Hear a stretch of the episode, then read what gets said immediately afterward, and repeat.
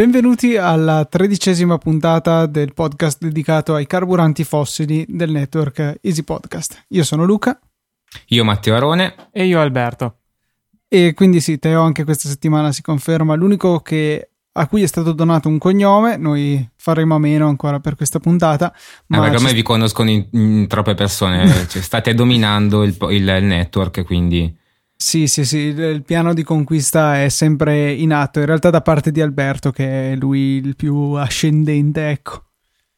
Sì, eh, vorrei iniziare la puntata prima di iniziare a insultare il Teo, ringraziandolo, perché si adatta sempre ai problemi che Luca crea con gli orari di registrazione, quindi appunto prima di insultarlo un ringraziamento. Sì, tra l'altro vorrei dire senza preavviso, cioè nel senso, Teo, oggi, ora, sì, no. Cioè, ragazzi, non si può fare così, eh. Che cavolo. Una impe- sono una persona impegnata, io, grazie. Eh, beh, direi di passare agli insulti che sono un po' il cuore di questo podcast ormai. Alberto, prego. Bene, ehm, la questione è Mini Clubman nuova. Eh, io ho sfogliando quattro ruote sull'iPad, mi sono imbattuto in questo splendore e non ho potuto che schifato postare su Twitter una foto esprimendo appunto il mio giudizio. Al che ho ricevuto un sacco di commenti concordi con me: no, è bruttissima, fa schifo, è, è, un obbrobrio. E che arriva il Teo, ma è bellissima. Ragazzi, voi che voi vi confondete nella massa. Io sono una persona che è fuori dalla massa e trova questa macchina fantastica. Ma io seriamente all'inizio pensavo, speravo che tu fossi ironico, che mi stessi no, no, nessun, fortemente. No, nessun troll, sono, sono Chiariamo sincero, i dubbi, seriamente, seriamente hai dei gusti di merda. ok, no, infatti c'è stato anche un rischio di espulsione dal, in questo podcast, quindi eh, sono ancora qua per poco, non, non so, forse perché Ci in due era un po' Stiamo noioso. indicendo un referendum popolare sullo stile di quello greco appena tenutosi. Okay. Eh, a proposito di gusti di stare fuori dalla massa, giusto per inquadrarti, ecco, come persona, Fiat Multipla, prima serie, cioè prima serie moderna, cosa ci dici a riguardo? No, quella non mi entusiasma, devo essere sincero. Anche se i tre posti davanti sono una grande invenzione. Sì, quello effettivamente è una, una, funzione, una caratteristica piuttosto utile. Ma io vorrei sottolineare il dettaglio che più mi schifa della nuova Mini Clubman, cioè il fatto che il bagagliaio si apre a, ad armadio, diciamo, e, fuori strada. E, e poi vediamo la tre quarti anteriore della macchina, poi vi linkeremo la foto a cui facciamo riferimento, in cui si vede il bagagliaio aperto, quindi questo faro alieno che si ritrova come se fosse su un prolungamento posteriore della fiancata, un po' come le pinne anni 50, solo troppo bassa nella macchina. Ah, l'apertura del bagagliaio è la parte che mi piace di più di tutte, ovviamente.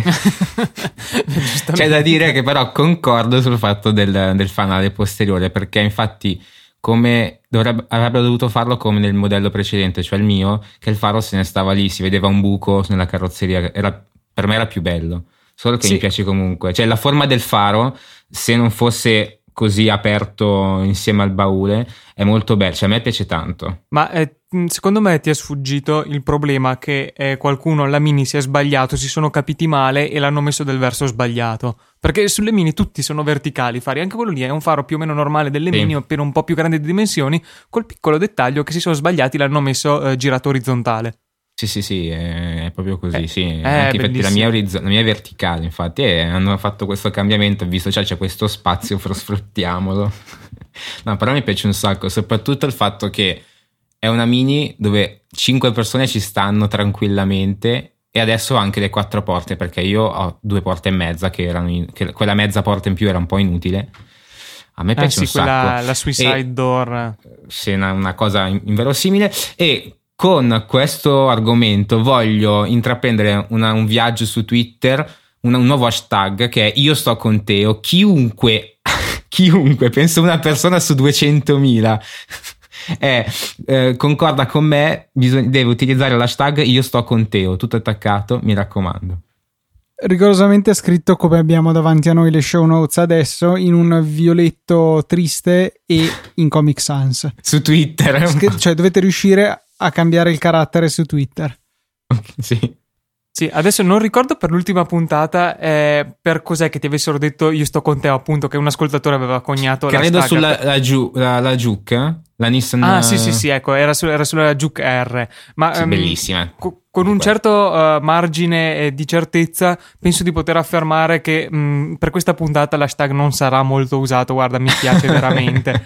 Ecco, Io ci era... credo, spero in voi, chiunque veramente concorda con me un attimino, mi faccia questo piacere per, per smerdare un po' i due zorzi qua in puntata.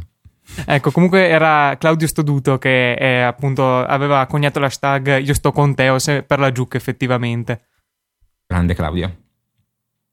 Continuiamo a parlare di Giulia, un follow up ci sembrava doveroso perché eh, si è parlato un po' di interni, c'è stata qualche foto e ehm, le premesse sono buone. Resterà da vedere una cosa che forse è ancora più importante dell'aspetto estetico, e cioè che sensazione danno al tatto, come sono i materiali utilizzati per gli interni di quest'auto. Sì, la, l'aspetto puramente estetico a me devo dire che piace molto. Ha un che di Audi come l'esterno, anche un che di BMW, soprattutto il lato minimal, diciamo ci sono veramente pochi tasti in vista. C'è un manopolone stile BMW iDrive o l'Audi che non so come MMI. si chiama, MM qualcosa, MMI, che è sostanzialmente la stessa cosa che l'Audi ha ripreso dalla BMW con qualche anno di ritardo. Appunto, dal lato estetico, secondo me ci siamo in pieno. Appunto, bisognerà vedere al lato pratico la qualità e anche la durevolezza dei materiali. Eh, anche perché, se, il... se, correggimi se sbaglio, questi che vedo sono tutti dei, dei concept uh, fatti al computer, giusto? Sì, sì, cioè, dei concept. No, concept no, ma proprio... sì, eh, sì, sono dei eh, render. Mm, non è niente di, di vero, neanche, non vedo neanche una foto. No, ok. Perché eh, scusate, ma il mio internet è un po' lentino ultimamente, quindi non, non vedo neanche una foto che. Mi pare che avessero fatto delle foto al prototipo in cui si vedeva dentro che effettivamente gli interni erano così, però sì, quelli diffusi sono render più o meno eh, realistici, più o meno credibili, più o meno cartonosi. Mm. Vabbè, la vedremo, connessione infatti. di Teo è così lenta che adesso stava caricando i dettagli dell'Alfa Sud che è in uscita a breve. Va bene. Dopo dopo questa tristezza direi che possiamo andare avanti. No, comunque sì, cioè, eh, un, un, aspetto che è assolutamente importante se la Giulia vuole eh, essere seriamente in competizione con le tedesche è non solo essere al pari con eh, l'estetica, con eh, la meccanica, ma anche l'interno, perché comunque sono auto di un certo costo ed è fondamentale che possano essere considerate di qualità tutto tondo, che diano un buon piacere di guida, siano belle da vedere, ma assolutamente devono essere piacevoli da abitare, perché è quasi più importante del piacere di guida su un'auto di questo genere perché nella maggior parte del tempo magari saremo in tangenziale nel traffico, in città nel traffico e è fondamentale che l'ambiente di bordo sia al pari della bellezza estetica del, dell'esterno. Sì, sempre il mio, il mio dubbio... Poi... No, vai pure, vai pure. Ah no, vai vai. Il tuo dubbio? il mio dubbio rimane sempre quello della, dell'affidabilità dopo sull'elettronica, su come gestiranno la manutenzione. Su, il, mio, il, mio, dubbio principale appunto è quello di dove vado a mettere a posto la macchina perché ho una paura estrema per i possessori della, della nuova Giulia. Eh, sì, spero sarà... che abbiano un trattamento, non dico di riguardo, ma diverso rispetto a un'altra a chi ha un'altra macchina del gruppo appunto perché come dicevi, diceva Luca l'altra volta speso, è, il possessore ha speso una certa cifra e si aspetta determinate cose eh, vedremo insomma si, si vedrà sì, e per gli interni, secondo me, anche il lato durabilità. Adesso io faccio il solito paragone con la Fiat Bravo, che ovviamente è una macchina di classe inferiore, Fiat non Alfa, eccetera. Però il fatto che dopo, boh, 30, 40, 50 mila chilometri il volante fosse eh, praticamente andato via il rivestimento tutto a brandelli, la finta pelle che, che, c'era sopra. Cioè, questo è esattamente il genere di cose che non può permettersi Alfa di toppare. Cioè, quello veramente non sarebbe accettabile e dopo un paio d'anni segnerebbe, secondo me, il declino inesorabile delle vendite.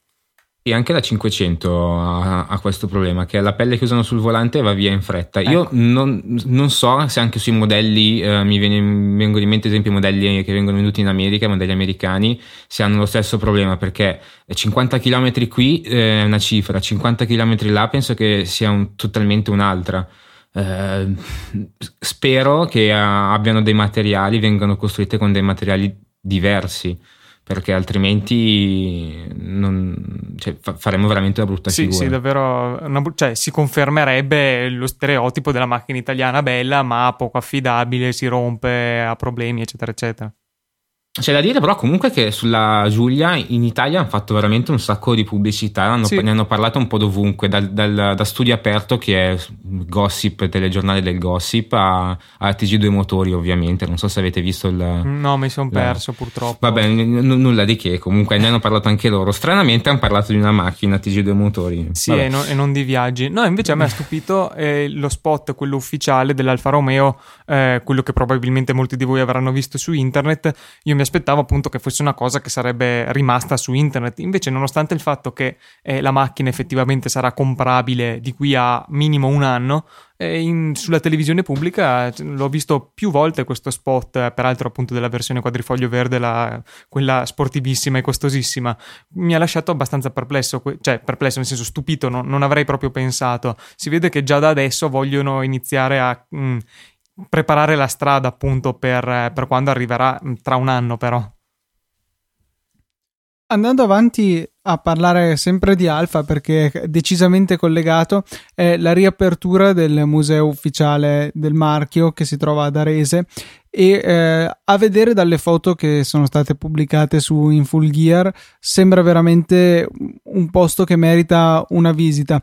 Anche perché ho visto anche il prezzo è piuttosto contenuto siamo a 12 euro per il biglietto intero per cui insomma decisamente eh, accessibile e ci sono un sacco di modelli interessanti. Mi piace molto anche questa, ehm, questa specie di cilindro che è stato eh, eretto tra più piani del, del, del, palazzo, insomma del museo, dove ci sono appesi i, i nomi, le targhette che c'erano appunto sul retro dei vari modelli di auto, eh, che mi ricorda molto più o meno la stessa cosa fatta al BMW Welt a Monaco, che mi è piaciuta un sacco come opera d'arte, insomma, prendendo dei, eh, dei pezzi fondamentali dell'auto, cioè la targhetta col nome.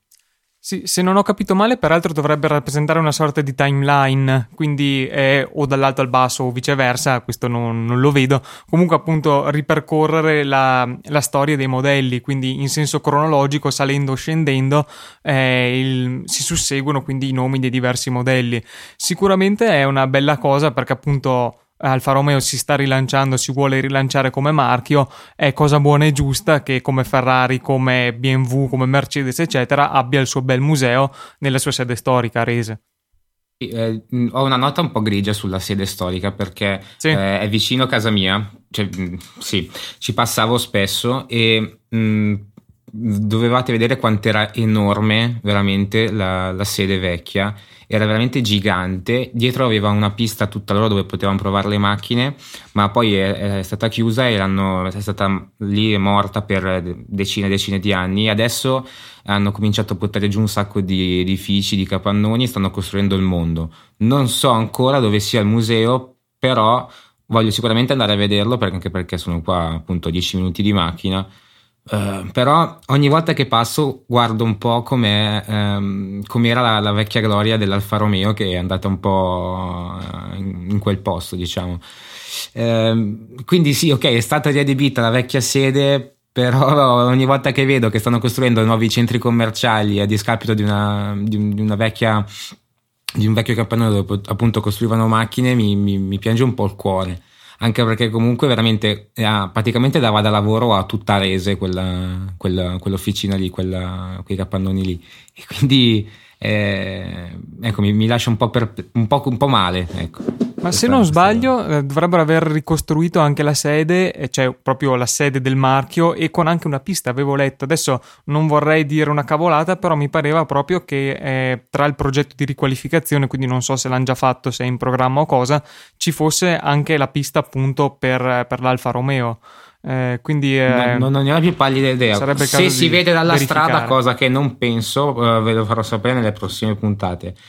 Uh, Sicuramente sicuro... l'estensione sarà diversa di quella di un tempo perché ovviamente è solo la sede progettuale diciamo o di test delle macchine non c'è più la fabbrica come sarà stato negli anni 60 ovviamente le fabbriche sono quelle in comune con la Fiat in uh-huh. Italia o anche all'estero sì, eh, sicuramente eh, quindi vi farò sapere, ascoltatori, anche perché tra l'altro cos'è che costava 12 euro, avevi detto? 12, sì. Eh sì, eh, quindi probabilmente ci andrò nei prossimi giorni. Ok, ti mandiamo in spedizione, informati anche su, sul resto del complesso. Va bene. Questo eh, direi che chiude la nostra uh, escursione di nuovo su Alfa e sulla Giulia e ci buttiamo invece su un'altra auto italiana. Hanno recentemente, credo questa settimana, eh, presentato il nuovo modello della 500. Un... Ma ufficialmente Alberto è un modello nuovo o un restyling? Eh, se non sbaglio l'hanno, cioè, la pubblicizzano come nuova 500, ma in realtà è cioè, dichiaratamente un restyling anche non troppo pesante. Fondamentalmente da fuori hanno toccato le luci quelle anteriori hanno acquisito dei eh, fari diurni a LED. Mh, già adesso la 500 aveva due gruppi ottici separati davanti, uno più grande e uno più piccolo. Quello più piccolo è stato un po' ingrandito come sulla 500X e adesso è a LED e ha appunto le luci diurne e l'abbagliante. Dietro hanno fatto una cosa simpatica, cioè la forma del faro è rimasta quella, solo che centralmente adesso non è più faro ma è a tutti gli effetti un pezzo di carrozzeria in tinta col resto della carrozzeria e rimane il la sagoma, diciamo, esterna a delimitare il perimetro di quella che era la forma già prima eh, di una striscia LED. Anche gli interni mi pare che avessero introdotto un, un, computerino di bordo, o non so se è una, probabilmente un optional, ma hanno cambiato anche quello. Prima non, sì, non, era, eh... non era, possibile, mi pare, avere un computerino così. Mm, dovre- sì, dovrebbe essere una, quello che hanno introdotto un po' anche sugli altri modelli nuovi con quello schermo touch da 5 pollici, dovrebbe chiamarsi tipo Fiat U Connect, una roba del genere. Comunque sì, diciamo che mh, modernizza un po' la dotazione cioè, di serie, nel senso il parco optional della 500 che come anche la Fiat Punto ancora adesso è un po' una generazione indietro se vogliamo rispetto alla concorrenza sul piano multimediale connettività che adesso più o meno qualsiasi macchina anche economica, mh, francese, giapponese, tedesca, comunque sul piano Bluetooth, connettività, mh, connessione con lo smartphone, molto più avanzata di tanti modelli Fiat che da quel punto di vista sono una generazione indietro sostanzialmente. Stranamente, anche perché contate, oh, questo, vi racconto questa esperienza, per aggiornare il, il Bluetooth sulla 500, in, che bastava collegare una chiavetta USB con dentro un programmino, in Fiat mi chiedevano 80 euro. E mi immagino proprio a livello tecnologico come siano messi questi tizi qua, perché per imparare a fare un aggiornamento avevano dovuto fare un corso che gli è costato 200 euro. Cioè, vabbè, lasciamo perdere. Eh, comunque Beh, è un po' come i negozi di telefonia che ti pagano, cioè no, che ti pagano, che ti fanno pagare l'installazione delle app oppure rinnovo WhatsApp un anno 5 euro, cose di questo oh, genere. Questo è fantastico. Comunque, oltre a questo, gli hanno aggiunto anche qualche nuova colorazione, con doppia colorazione come era disponibile sulle Abarth, mi pare. Anche, cioè, meno vedo dal sito sulla gallery del sito della Fiat, però vabbè, a parte questo novità eccezionali non mi pare, credo anche le motorizzazioni sono sempre le stesse.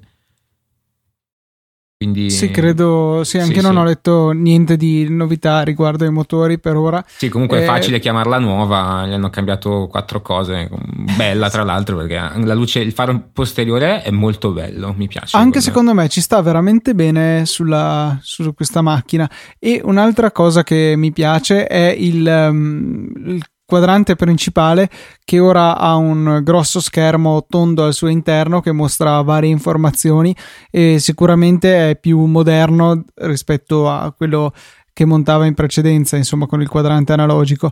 Mi viene solo il dubbio a vedere questo grande schermo quanto bene si possa leggere in condizioni di pieno sole, perché è facile, se andando a risparmiare su questo genere di componentistica, ritrovarsi con degli schermi che non sono il massimo al sole e in macchina essere con il sole diretto contro gli strumenti è abbastanza regolare, insomma.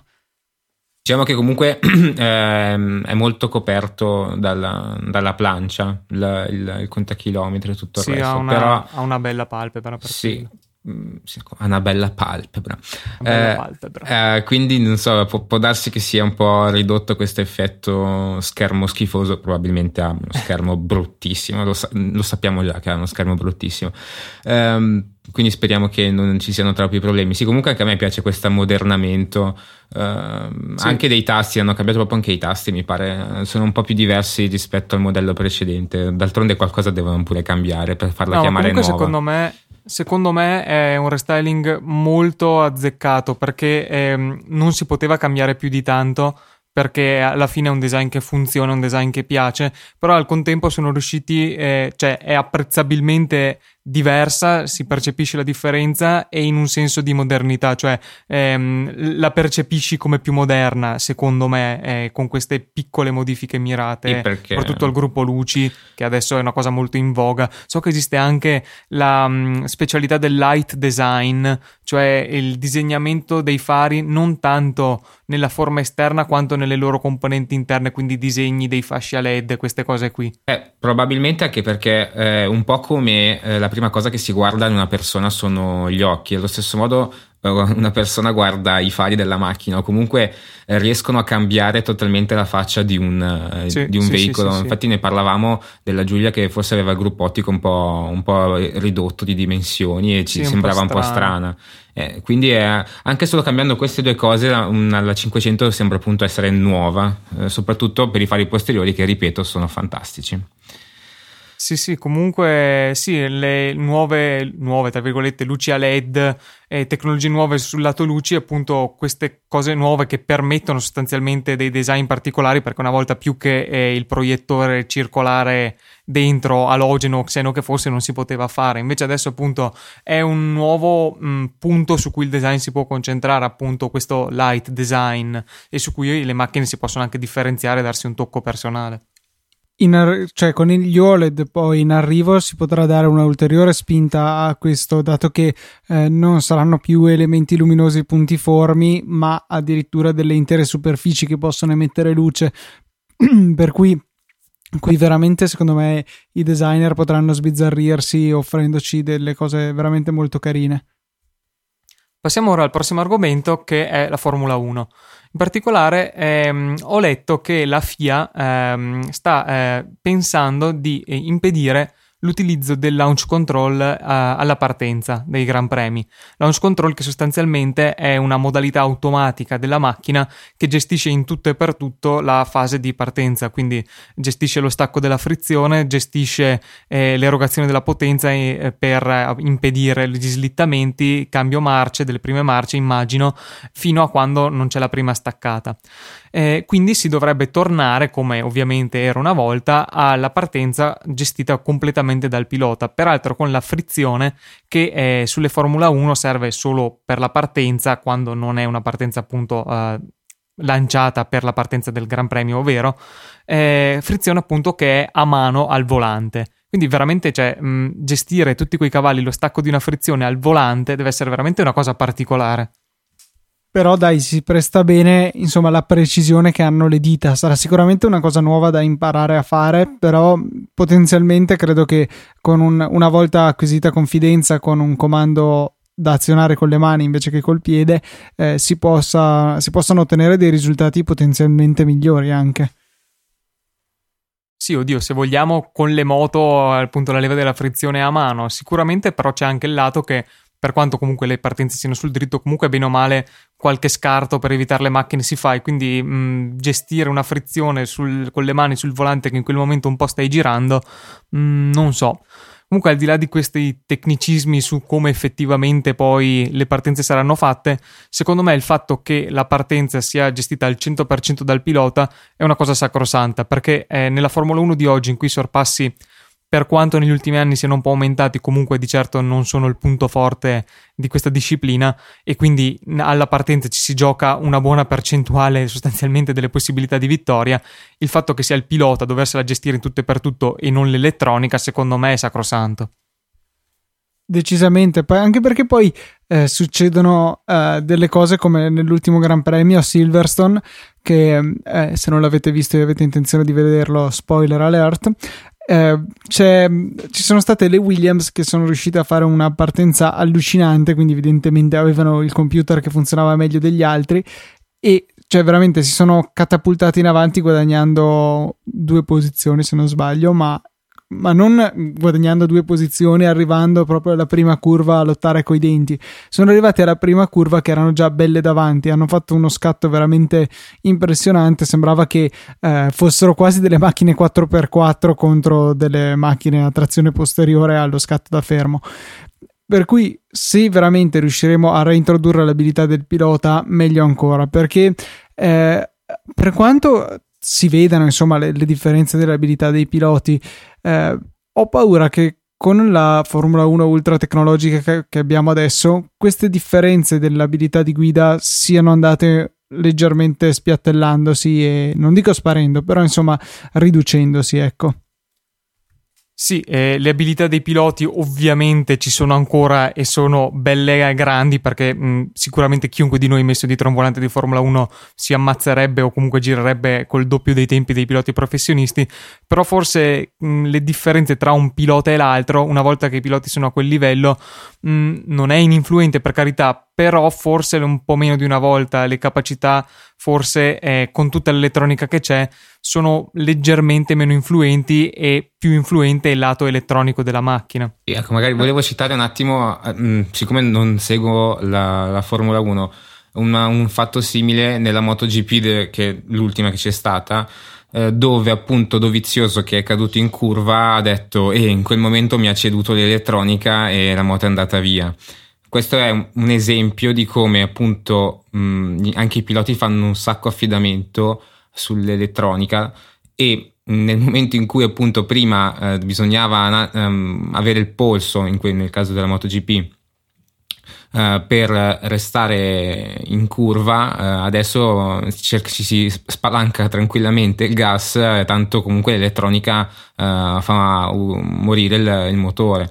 Ecco, questo, quando ho sentito queste parole da Dovizioso, mh, mm, mi, mi, ho pensato, quando torniamo ai 502 tempi eh. correre in, uh, in MotoGP uh, allo stesso modo credo che uh, possa dare la stessa sensazione appunto a una, a una persona che appunto guarda la Formula 1 Um, ehm, abbiamo fatto già sicuramente altre volte questo discorso, uh, l'elettronica o, o, no, Mm, e ogni volta eh, appunto si va a finire sempre su, su, queste cose, a guardare sempre le, le, le vecchie edizioni. Passato, a, sì. Mm, è una cosa proprio brutta e, um, e, bella allo stesso tempo, perché comunque quando si uh, sente parlare del cos'è, scusatemi, non, ne so assolutamente niente, la, quella cosa che ti uh, accumula uh, energia per poi lasciartela. L'ERS. Eh, quando ho sentito l'introduzione di una roba del genere su una macchina da Formula 1 ho detto porca miseria, c'è nel futuro però comunque eh, oltre a questo ci sono tante altre cose dietro. Non so quanti chilometri di cavi ci siano all'interno di una macchina da Formula ah, 1. È una cosa mostruosa. Eh, quando no, una volta ma... erano solamente pura meccanica, tubi, ingranaggi. Sì, il filo dell'acceleratore e il comando idraulico della frizione e questo è quanto. No, comunque per carità, lungi da noi dire che i piloti di adesso sono delle mezze calzette e non hanno polso. No, questo no, assolutamente, assolutamente non è vero. Sono sicuramente dei manici assurdi però mm, non è bello che una parte della manualità eh, del, dell'essere pilota sia gestita dal, um, dalla macchina, dal mezzo, perché l'elettronica, nel senso regolazioni magari attive delle sospensioni o cose del genere, ok, ma nel senso faccia lei quello che deve fare il pilota, cioè gestire l'acceleratore, gestire controsterzi o cose del genere, quello secondo me va benissimo nelle macchine stradali, perché evita incidenti, permette a tutti di divertirsi in modo più facile e più sicuro, ma nelle corse secondo me no, cioè non vorrei suonare come uno fuori dal tempo anacronistico che vuole la Formula 1 eroica degli anni 70, però secondo me il pilota il suo mestiere è guidare, quindi gli aiuti secondo me non dovrebbero esserci. Infatti, tra l'altro, molti piloti di MotoGP eh, in fase di allenamento vanno appunto a correre eh, con moto che non hanno questi controlli. Mi viene in mente l'esempio di eh, gare di supermotard, dove appunto non esiste, cioè elettronica è pari a zero e dove appunto i piloti si divertono a entrare di traverso per, eh, in modo da comunque riuscire a mantenere di più la moto in curva durante vari sbacchettamenti o entrate eh, prepotenti in curva eh, cioè comunque allenarsi con determinati mezzi, certo sono molto diversi, eh, eh, riesce comunque ad aiutare eh, su, su, su quelli ufficiali da MotoGP con tutta l'elettronica che hanno. Sì, mi viene in mente il, ehm, il classico eh, ranch di Valentino Rossi dove organizza appunto le gare sullo sterrato con moto da motard o affini con i suoi amici piloti. Quello è un modo per divertirsi, ma sicuramente per loro anche per allenarsi, appunto per allenare la sensibilità che magari mh, da quel punto di vista in MotoGP non sono così eh, abituati a, a usare o comunque ad allenare dal momento che l'elettronica bene o male in gran parte puoi dargli una mano da quel punto di vista, sempre eh, sottolineando che nessuno di noi sta dicendo che non siano capaci o che tutti sarebbero in grado, eccetera, eccetera. Sì, sì, assolutamente, non, non stiamo dicendo questo. Ehm, in Formula 1 anche un'altra cosa che ehm, la FIA ha ventilato per gli anni seguenti, per gli anni mh, mm, di qui in avanti, è eh, un eventuale aumento delle prestazioni con concessioni all'aerodinamica, quindi non più potenza dei motori, eh, che rimarranno grosso modo sulle potenze attuali, salvo che qualcuno non inventi un qualche modo per aggirare le regole in modo più efficiente di quanto già non facciano, ma appunto con eh, maggiore carico aerodinamico, maggiore libertà eh, sul, sull'aerodinamica. A me non piace onestamente questa tendenza a favorire così tanto l'aerodinamica, perché se è vero che probabilmente è il modo migliore per far girare più veloce un'auto su un circuito, alla fine eh, parliamoci chiaro, non è andando a 370 anziché a 340 ehm, in un rettilineo che si vince la gara, ma è tenendo una velocità media più alta e gran parte del giro sono curve, quindi è chiaro che l'aerodinamica è veramente fondamentale. Però al contempo l'aerodinamica non è, secondo me, eh, non fa parte dell'automobilismo più puro e poi soprattutto l'aerodinamica non si può tradurre seriamente in un vantaggio per eh, le autostradali perché ne abbiamo già citato più volte. Alla fine una delle grandi utilità della Formula 1 e dei campionati prototipi è comunque di andare a esplorare delle soluzioni che magari un giorno potranno essere utili anche sui veicoli di tutti i giorni.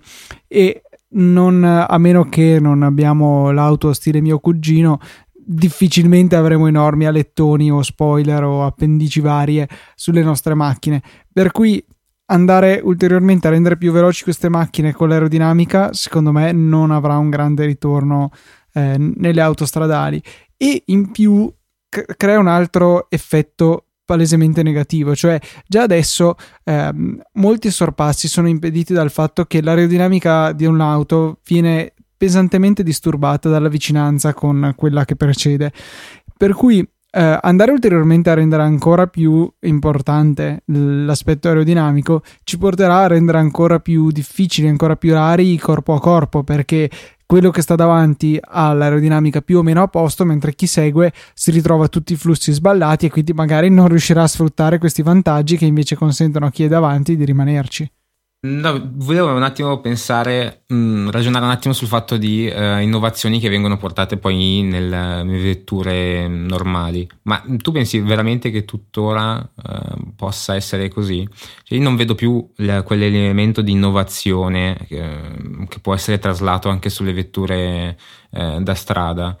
Cioè, non siamo all'epoca in cui l'Autos ha introdotto il, freno a disco e dopo poi è stata introdotta anche dalle case automobilistiche normali. Beh, ma ehm, se ci pensi, eh, le attuali hypercar, se vogliamo parlarle così, la, la, Ferrari, la Porsche 918, la McLaren P1, sostanzialmente sfruttano un concetto di ibrido che è esattamente quello dell'ERS della Formula 1 che è stato sì, certo, introdotto. Certo, certo, sì, sì, ma anche magari anche dei freni carbon ceramici che prima erano, erano appunto. Magari si fa fatica a rendersene conto perché magari ci mettono qualche anno ovviamente ad arrivare, cioè non è che eh, quest'anno introducono una novità, l'anno prossimo la trovi su una macchina stradale. Vero, ci vero. vuole sicuramente del tempo di sviluppo, però secondo me, ripeto, non ce ne rendiamo conto, eh, è magari un po' nascosta, però anche dal lato elettronica probabilmente moltissima esperienza viene dalla Formula 1 magari poco visibile, però no, secondo me questa componente c'è ancora del, del travaso dalle competizioni. Anche perché comunque poi non, non ce ne accorgiamo, anche perché eh, si parla di automobili eh, non diciamo non proprio comuni, ecco, quindi eh, non, non, non, veniamo in contatto con queste novità eh, noi direttamente, ma magari qualche eletto e successivamente, magari fra dieci anni, ci saranno anche queste, queste nuove tecnologie sulle utilitarie. Può essere che nelle auto che compriamo noi oggi stiamo vedendo gli effetti della Formula 1 di 10-15 anni fa. Questo onestamente non mi stupirebbe. Vabbè, ma sicuramente, come ho detto prima, l'introduzione del freno a disco, eh, cioè una volta eh, sembrava parlare di fantascienza, cioè mettere dei freni di un aeroplano su una ma macchina sembrava eh, una cosa. cosa serve sì. sulle macchine? Ma, ma siamo scemi. In conclusione di questa parte sulla Formula 1 volevo segnalarvi un video che troverete nelle note di questa puntata che sono chiaramente su easypodcast.it oppure nella vostra app preferita per i podcast. E il video in questione è un, un video tributo, un cortometraggio dedicato al miglior pilota attualmente in Formula 1, sicuramente il più amato, che è Pastor Maldonado, che si è reso eh, celebre per la sua guida pulita e per la sua scarsa propensione a fare incidenti. E, e, niente è veramente bello vedere la crescita di questo pilota e potete gustarvela nel video che appunto troverete linkato. Sì anche soprannominato Crashtor Maldonator veramente merita, è una compilation, cioè uno non si rende conto, ma lui è in Formula 1 da ormai diversi anni, quindi nel corso del tempo con questa sua propensione a fare incidenti, veramente ne ha accumulati un bel numero. Infatti questo cortometraggio non è proprio cortissimo metraggio, cioè è diversi minuti di incidenti, incidenti, incidenti di questo individuo. Quindi veramente fa, fa molto ridere e ve lo consigliamo. È una tecnica delle altre case per far vincere i propri piloti dal 2011 che Maldonado è in Formula 1, ecco ad ogni modo. E altro video che adesso vedo di recuperare e mettere nelle note della puntata mentre si parla di gare, eh, un video di un, in, un, incidente allucinante che è successo in una gara di NASCAR in cui eh, una macchina è stata scagliata a 300 all'ora contro le reti di protezione e l'urto è stato così violento che la macchina ha vomitato il proprio motore che si è separato completamente. Eh, fortunatamente il pilota è stato totalmente illeso. Un ultimo pensiero che volevo fare su questa storia delle concessioni aerodinamiche e, e, che mi ha lasciato molto perplesso è il fatto che in Formula 1 da diversi anni a questa parte si calca molto la mano sul presunto voler tagliare i costi, cioè eh, ridurre la supremazia delle case che si possono permettere spese molto più alte, che ovviamente eh, avrebbero delle macchine più competitive, cercando di imporre dei budget di spesa, dei mh, mm, limiti sui test, appunto per cercare di dare la possibilità anche a, a team mh, mm, con meno possibilità economiche di essere comunque competitivi. Mm, alla luce di questo mi lascia perplesso il fatto che si concedano delle concessioni sull'aerodinamica che notoriamente è uno dei settori che costano di più nel loro sviluppo. Le gallerie del vento eh, sono costosissime nella realizzazione e infatti non tutti i team ne hanno di proprietà ma devono noleggiarli a prezzi altissimi. Appunto gli studi aerodinamici sono lunghi, complessi e richiedono un sacco di investimenti. Quindi mm, mi chiedo come fanno a conciliare questa volontà di ridurre i costi con una libera liberalizzazione sull'aspetto più costoso dello sviluppo di una Formula 1. Mm, boh. Ehm.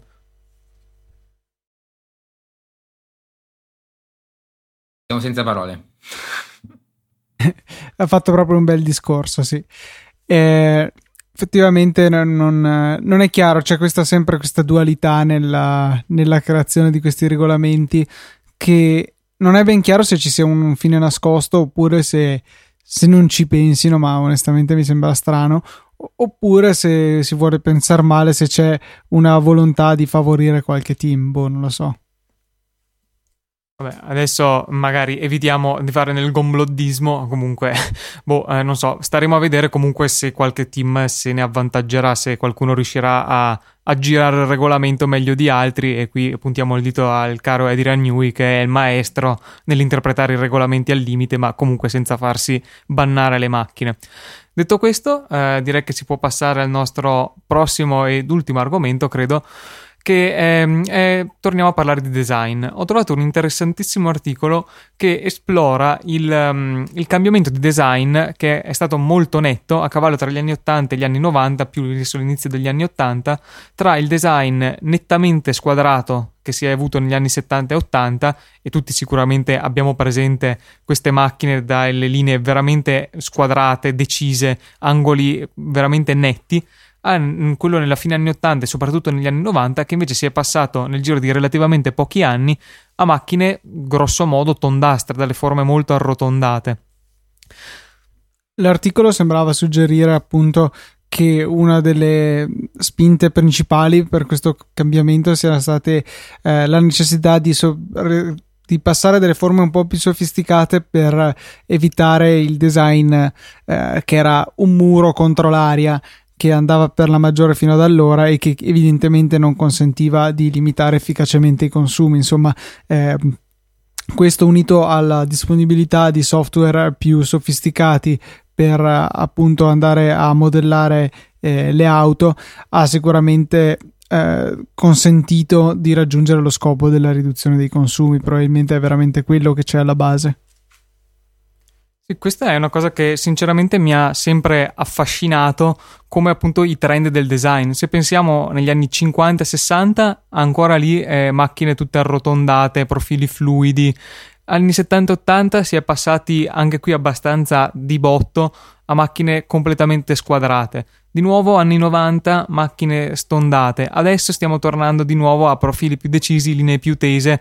Mm, appunto, è una cosa che mi ero sempre chiesto se queste fossero pure semplici mod del design o se ci fossero dei motivi dietro. Appunto, questo articolo sembra propendere per il fatto che appunto perlomeno questo dei vari cambiamenti di eh, design che andavano per la maggiore abbia avuto degli effettivi motivi tecnici. Beh, interessante come eh, uno dei motivi sia appunto la, l'innovazione tecnologica, cioè la difficoltà di creare eh, dei profili curvi, delle carrozzerie curve rispetto a una semplice carrozzeria piatta molto quadrata.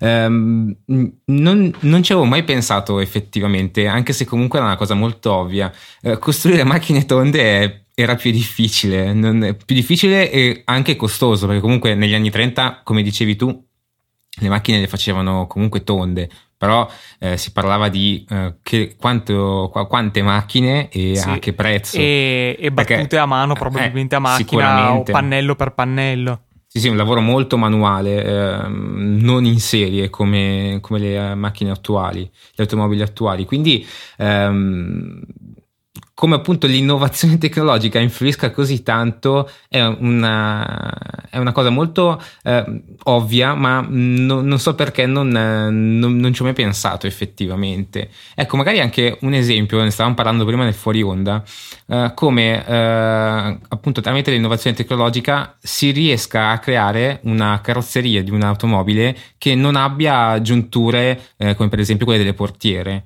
Un esempio eh, che avete trovato voi, che non riuscivo a trovarlo, era quello appunto della, della BMW Gina, che ha questa carrozzeria, non saprei come definire, ehm, morbida, dove eh, è possibile aprire la, la portiera nonostante questa non abbia delle giunture, non abbia dei, mm, eh, come, come, si dice, non, dei cardini, delle cerniere. Sì, dei cardini, non, non, ha, non abbia niente, almeno la carro- cioè, ce, li ha, ce, li avrà sicuramente, ma la carrozzeria comunque è un tutt'uno sì, con la carrozzeria dell'automobile. esterno. È, è fantastico come, come, cosa, cioè comunque la carrozzeria nonostante sia resistente, almeno pare sia resistente, riesce comunque a flettersi e a creare una linea pulita, eh, cosa che sarà sicuramente apprezzatissima dai designer.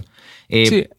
mh, mm, appunto, cavolo, dove riusciremo ad arrivare? Io mi immagino una macchina monoscocca senza neanche una, un, un, filo, una cornice, niente, molto liscia, tonda, bellissimo. Cioè, non, sono proprio curioso di sapere dove, dove arriveremo. Sì, come diceva Luca, per esempio, prima con gli OLED, eh, noi a posteriori ci rendiamo conto di, delle innovazioni che magari hanno permesso eh, cambiamenti nel design o cose che prima non erano possibili. Adesso, appunto, gli OLED e chissà quali altre novità che potrebbero essere introdotte nei prossimi anni potranno eh, re- permettere eh, cose nel design che al momento o per effettiva impossibilità di produzione o per costi in, eh, della produzione in grande scala che al momento non sono ragionevoli, appunto permetteranno di fare cose che adesso non sono effettivamente possibili da avere su macchine di serie. Mi chiedo però come una carrozzeria di questo genere possa comportarsi al momento di un incidente, cioè eh, dovrà comunque avere degli elementi resistenti sotto perché alla fine è una specie di tessuto molto particolare, però sempre di tessuto si tratta, di certo non credo che si possa rivelare efficace in un crash, un crash test. Eh, infatti sicuramente è ancora un concept, quindi non, eh, non, so fra quanto lo vendremo sulle, sulle strade. Sì, un Comunque, concept peraltro concept... Di, di, qualche anno fa, eh, credo. Eh, quindi questa è una delle tante idee che vengono vagliate dai produttori e che speriamo magari potrebbero avere un risvolto ne, nel futuro. Interessante comunque questo taglio netto fra linee curve e linee squadrate ehm, ci faccia proprio capire il passaggio, cioè ci faccia proprio capire una macchina d'epoca, una macchina ehm, diciamo così recente. Eh, quando eh, penso a una macchina d'epoca, eh, me la immagino appunto squadrata. Cioè, non, non, mi viene in mente di una macchina d'epoca tranne la 911, che sono tutte tonde da, da quando sono nate, che, che sia appunto tonda. Tutte le macchine d'epoca che mi vengono in mente sono appunto squadrate, hanno hanno anche il loro fascino, come le vecchie M3, eh, non so, scusatemi, sono 20.000 sigle, non so quali sia esattamente, ma credo eh, che voi abbiate capito. Sì, sì. Eh. eh hanno appunto quella linea con la, appunto squadrata che ha una, un fascino d'epoca, ecco. Eh. E invece que- cose che non hanno, quelle attuali, cioè nel senso sono sempre molto affascinanti, ma appunto sono moderne, con le linee molto curve eh, e così via. Sì, adesso senza eh, noi palesemente, almeno io e mio fratello, siamo eh, molto fan di BMW. Questo concept è uno dei tantissimi eh, concept che BMW ha fatto che secondo me sono bellissimi, ma che poi ha lasciato perdere, come per esempio il concept della M1 Homage, cioè una reinterpretazione moderna della BMW M1, che anche quella secondo me era bellissima e anche quella è stata eh, lasciata nel nulla. Mm, quindi io chiederei a BMW dalle, dal pulpito delle, dei nostri microfoni di Motorcast per favore iniziate a produrre i, tutti i bei concept che eh, proponete. Grazie. Ve ne regalerà una, ve la, ve la lascerà direttamente in garage. E niente, questo direi questa richiesta che sicuramente sarà esaudita eh, va a chiudere la nostra tredicesima puntata e soprattutto su questo ultimo tema, sul tema del design che secondo me eh, lascia moltissimo spazio all'interpretazione personale. Ci farebbe piacere sapere cosa ne pensate, se è un pensiero breve e quindi ma non so, pensate poco o pensate in maniera concisa, potete usare Twitter con l'hashtag Motorcast che ci fa sempre piacere vedere usato, oppure potete mandarci una mail a uh, motorcast.easypodcast.it eh, credo che Teo abbia a questo punto un post-it attaccato allo schermo del computer, eh, sempre pronto. Comunque sì, la mail è quella giusta. E, oppure potete insomma eh, scrivere anche a noi direttamente. Ci trovate sempre su Twitter. Io sono at lucatnt, Alberto è at albiz94 e invece Matteo è at teobiondo91. Questo è veramente tutto. Un saluto da Luca come direbbe Gianni Morandi, un abbraccio da Matteo. e anche da Alberto. E allora un abbraccio anche da Luca. Ciao.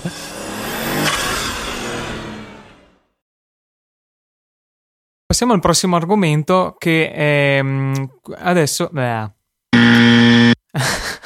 no, questa, questa la devi mettere, figa, eh. In, in, fondo questa andrà dopo la sigla, dopo un momento di silenzio.